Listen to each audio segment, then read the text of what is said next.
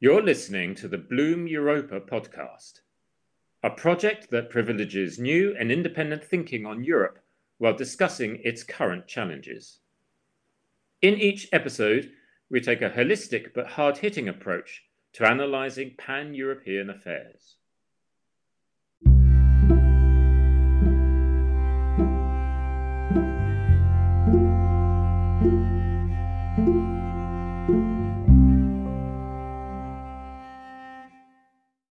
Hello, everyone. My name is Adérito Vicente, and I'm your host for today's show. Uh, I'm accompanied by Anna Feringer and Carlos Montenegro.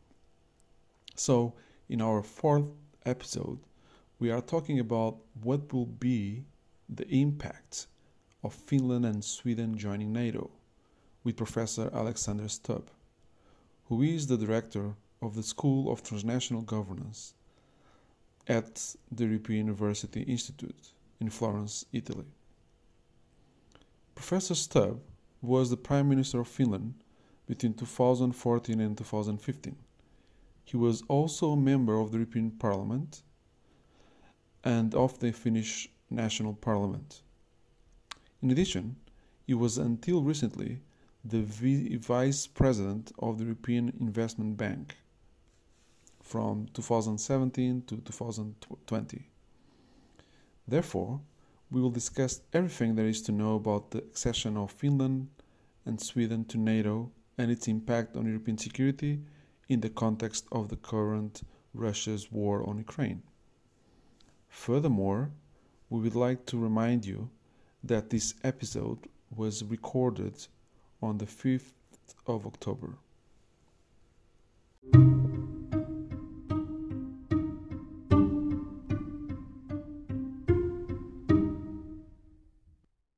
Hello, Professor. Thanks for joining us. We are very pleased to have you here. My pleasure. So let's start our conversation with President Putin's last week's speech at the Kremlin, in which he formally proclaimed the annexation of the four occupied Ukrainian territories. Uh, as you know, President Putin and the other top government leaders in Moscow are making explicit nuclear threats in fact, senior US and NATO officials have warned Russia that may resort to the use of tactical nuclear weapons following their recent battlefield setbacks in Ukraine. In an interview with CNN's Fareed Zakaria GPS, Defense Secretary Lloyd Austin said that he expects President Vladimir Putin to continue to suggest he might use nuclear weapons in Russia's war with Ukraine, and that is possible uh, he could actually do so. So my question is, how much of Putin's nuclear threats should be taken seriously? Well, I think we have to look at Putin's latest activity through two speeches. Uh, one was the one where he mobilized the troops and threatened nuclear weapons uh, and declared the independence of the regions. And then the second one was, of course, when he uh, annexed those regions to uh, to the to Russia. Um, in many ways, I think uh, it's a turning point in the war. It shows to us that Putin will actually go all the way. Uh, he's not going to back down. I also think that talk of nuclear weapons and uh, mobilization are to a certain extent a sign of desperation uh, unless you are in real trouble, you don't threaten with the use of nuclear weapons. It's, it's just something that is, is, is not done, especially in civilized nations. Um, uh, I think we should take his threats seriously because Putin is very unpredictable and obviously he's in a corner. But I do think that the Americans are engaged in dialogues with the Russians, and the Russians will soon understand why uh, nuclear weapons should not be used as you know, uh, uh, President uh, Volodymyr Zelensky, the Ukrainian president, announced he was accelerating his country's proposal to join NATO, hours after the, the Russia declared uh, that it would annex the, the, four regions of Ukrainian territory. Uh, NATO Secretary General Jens Stoltenberg said in a press conference on uh, 30th September that Ukraine has a right to apply for NATO membership. Uh, however, he added that the possible membership was up to the NATO's 40 member states. Uh, in addition, the, the, heads of nine European NATO members, especially from Eastern and, and Central Europe, on, on, on the 2nd of October, issued a joint statement backing a path to membership for Ukraine in the US-led security alliance, um, NATO, of course. So in this context, how likely is the, um, the adherence of Ukraine to NATO? And what are the consequences of that decision for the alliance and for the European security? I think the base case or the starting point should be uh, an analysis of what the new European security order looks like. Um, after the Cold War, it was very much based on the principles set out in the Organization for Security and Cooperation in Europe, in other words, the OSCE, so the Helsinki Accords from 1975 and, and then built upon by the Paris Accords from 1992. And they had a lot to do with the uh, territorial integrity and sovereignty of uh, nation states, about independence and, and non-violence. Russia, of course, broke this first in the war in Ukraine in 2000, war in Georgia in 2008, then by annexing the Crimean Peninsula in 2014, and now finally by a full-blown attack on on uh, Ukraine. But if the base case is a Europe divided into two and a security structure where on one side you have more or less 40 European states, uh, democracies, including, of course, Ukraine, Georgia, and Moldova, and the Western Balkans. Uh, and then the other side, you have uh, an isolated Russia. Then I think it's uh, very important that we begin a serious conversation about what the security order looks like. And for me, it looks like those that those countries who want to join the European Union should be able to do that in the long run, and those countries that want to join NATO should be able to do that in the long run as well. I don't think this change would have happened was it not for Putin's attack. I, for once, don't believe that Finland and Sweden would have joined NATO was it not for Putin's aggression in, in Ukraine. So I think if we take the long game, um, Ukraine uh, should become a member of the European Union and of NATO. But of course, this is going to take a long time. Yes, just a, just a small follow-up question. Um, but as you know, the Treaty of um, Washington, uh, especially, specifically the Article 5 of the Treaty of NATO, says that uh, a country that um, there is already in conflict, the other allies have to to enter in uh, as a, as a united yeah. against, against yeah. that attack. If the if the conflict continues with with Russia, do don't you think there is um, that some countries in Europe, uh, especially in NATO countries in Europe, might find the, the solution of Ukraine getting into NATO a bit, um, you know, should I say, uh, uh, unwise? Well, I mean, again, it depends on what kind of time scale you're looking at. I mean, and if the base case is uh, divided Europe, I, I think we need to look at it from a broader perspective. And of course, we're not talking about you know Ukrainian NATO membership tomorrow or or next year. We're looking at it uh, in the long term. Um, in Article 5 and collective defense is, is very clear. The article's been only used actually once, and that was in conjunction with uh, 9 11. Um, but you know, if we have uh, imperialist, uh, revisionist, and aggressive power on the borders of Europe in the form of Russia, then I think it is uh, our duty to collectively try to defend countries that don't want to be annexed by that particular country. Uh, so probably, you know, well, obviously, uh, Ukraine won't join NATO in the middle of a conflict but uh, the discussion of joining NATO at a later stage, uh, I think, should take place. I have a, a, question now. On the on the 21st of September, after Putin announced partial mobilization, we now have Russian citizens starting to queue up to the border and to leave the country. Uh, Finland, which kept its borders with Russia and opened uh, since the beginning of the conflict, announced two weeks ago that is going to ban Russian tourists from entering the country and becoming the last EU neighborhood to do so after Vladimir Putin's decision toward their mobilization. uh, leading the calls that the EU should open its borders to Russians. Uh, European Council President Charles Michel said last week to Politico, and, and I quote, that you should uh, do an openness to those who don't want to be instrumentalized by the Kremlin. I would like to ask what is your perspective on, on this matter? Well, I, I, I, think the issue is a little bit more complicated and complex than, than the introduction. I mean, first observation is to say that it is my understanding that when we speak, Russia has been able to mobilize roughly 200,000 soldiers, whereas 700,000 have escaped the country. Mm. Uh, and that's pretty much uh, all over the world. Second clarification is that it was precisely the European Union which was not able to have a united position uh, on the visa ban. Mm-hmm. And therefore, countries like Finland uh, had to take uh, what can be called unilateral measures. Um, and uh, it should also be very important to clarify that we're talking about tourist visas, not just like you know getting people in.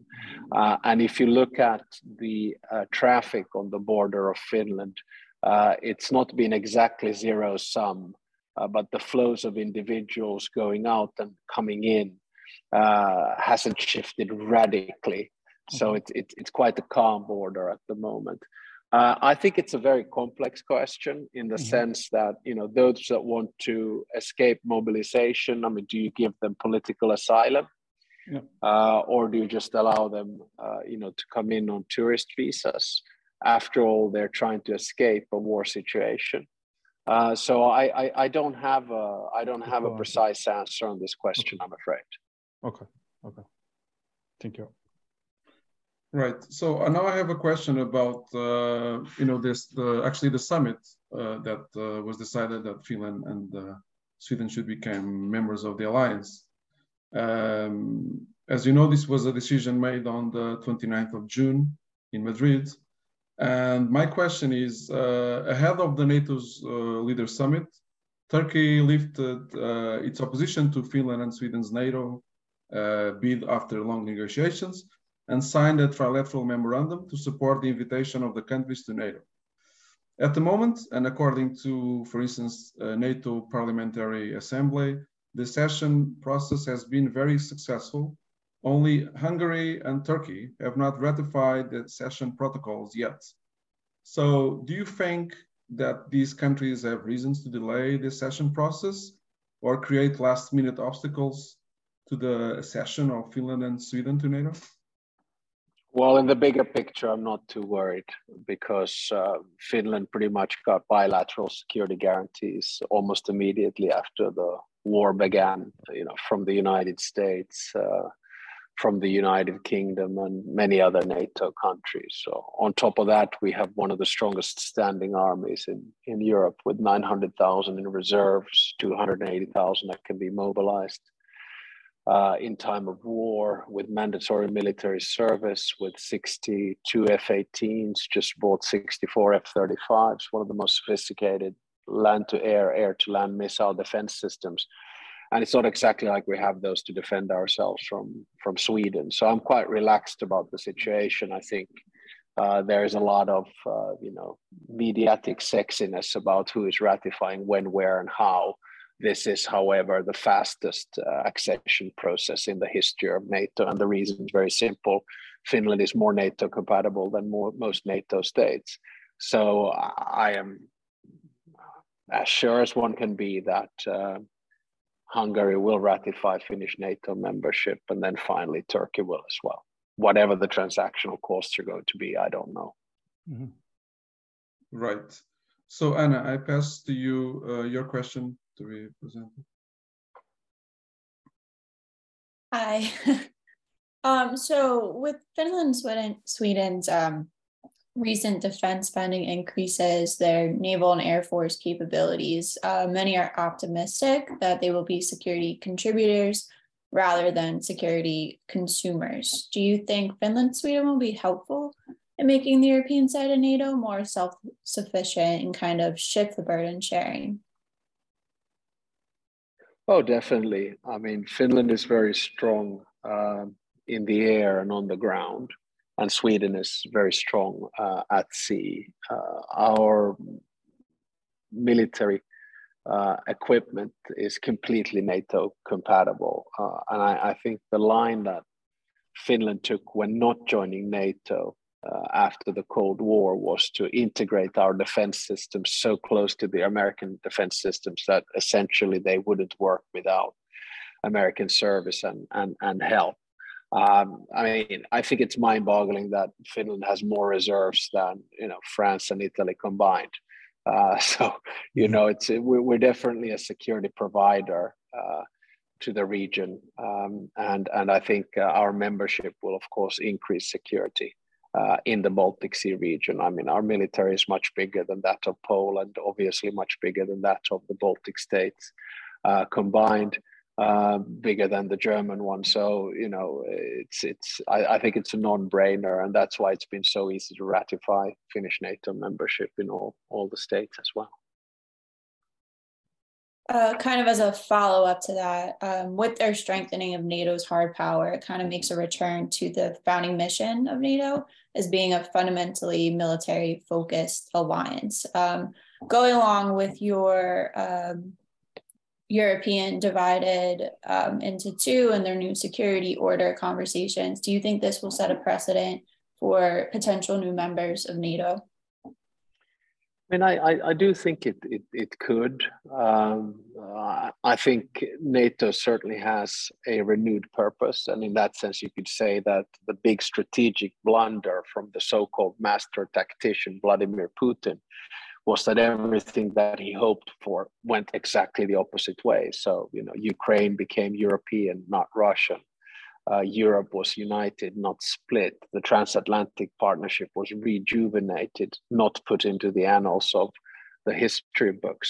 Um, NATO found a new purpose, much like it had in 1948, as a deterrent to the Soviet Union, now a deterrent to an aggressive revisionist Russia.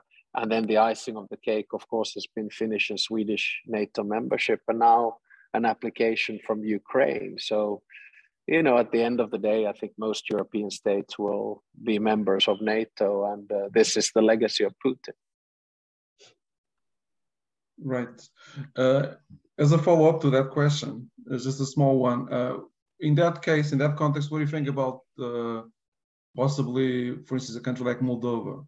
That probably would feel threatened by by Russia's uh, aggression in Ukraine because they have their own problems with the in their territory. Uh, so, what do you think uh, Moldova position would be? I know that they already are starting to apply for the European Union, but but they were uh, prudent not to apply to NATO yet. So, what what are your thoughts about this?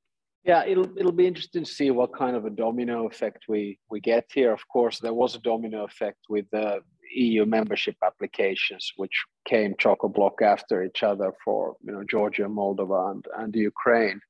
Um, I'm sure there are conversations between you know NATO officials, the US, uh, Moldova, and, and many others I think in the short run, we probably won't see an application, but in the long run, we might. It just depends a little bit on how things uh, settle. Um, and I do think that, as I've said in some of my you know YouTube lectures as well, I, I think there's short-term, medium-term, and long-term implications. And I, I think the short-term focus right now should be on on obviously you know trying to end the war uh, with some kind of a peace settlement, but that peace settlement to be honest, the only solution I see is that Russia gives back the territories that it has tried to annex. Um, and and then protect the near abroad, and that of course means you know the likes of Georgia and the likes of Moldova and, and Ukraine as well, because I do think that this is a semi-permanent situation, and, and certainly you know it's it's going to be an issue issue that it's going to last at least one generation. Right. Just a, just a small question about this. So in that possible po political settlement uh, between Ukraine and Russia, do you think that uh, Russia would be willing to to give it back, uh, for instance, Crimea? no, I mean obviously not, but but you know their, their, their military capability is very limited at the moment, and uh, you know at some stage there's going to be ha have to be a transactional peace. I I don't know what it's going to be. I mean one of the ideas that I've toyed with, uh, which I might be completely wrong on, is that you know Ukraine gets back the four territories, including uh, Crimea, uh, and then as a transaction, uh, Russia doesn't have to face international prosecution for the war crimes that it has committed. Um, you know, is there's a cynical view? I don't know. You know, you be the judge of that, but uh, I just don't see any other transactions at the moment which which could end the war. Uh, and obviously, I think everyone wants to end the war. Right. So finally, uh, considering your unique experience and invaluable expertise, how do you think, or how do you see yourself contributing to the Finnish integration process of Finland in NATO? Do you do you see any future role in that regard? No, I mean, you know, I've uh, I left politics in 2016, and uh, I'm now mostly engaged in uh, you know outside commentary. But I've also taken a line that I I do not give any interviews in Finland, uh, or if I do, it's very rare. So just to give you an example, I've given almost 500 uh, interviews to international media about the war in Ukraine, but only two or three in Finland. And, and the reason for that is that if you're a former prime minister or foreign minister or finance minister, uh, you know, quite often the media then uh, sort of tilts it in a direction whereby I would be criticizing the sitting government, and and I don't want that. You know, I've been there, I've done that. I was in government for eight years. I know it's difficult enough uh, for the people involved. Uh, they don't need someone from the outside, you know, giving advice. So if I have any advice, I do it privately. Uh, and in that sense, I don't have any role in, in the accession process of Finland to NATO. Right, but as a, as a citizen, you you can, right? As a citizen. Yeah, uh, but it's you know all, all yeah, but all animals are equal. Some are just more equal than others. So unfortunately, as a citizen, I'm a former prime minister. So you know, if I give a view on what Finland should do, then that is considered a political statement in Finland, and I, I try to avoid that. I I, I enjoy looking at things from the outside and, and providing analysis. It's it's actually much more comfortable and to be honest, much easier as as well. So I'm, I'm very happy with my role at the moment. Thank you. Yes.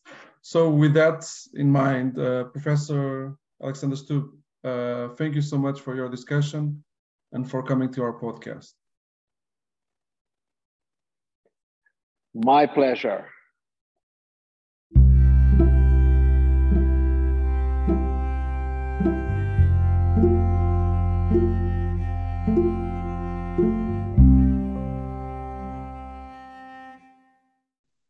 Thanks for listening to our podcast. We kindly invite you to subscribe to our podcast, which is available on Spotify, YouTube, and other platforms. You can also check out all the links and resources on the show's notes. That's all for this episode, folks, and we look forward to you tuning in next time. This was a Bloom Europa original production.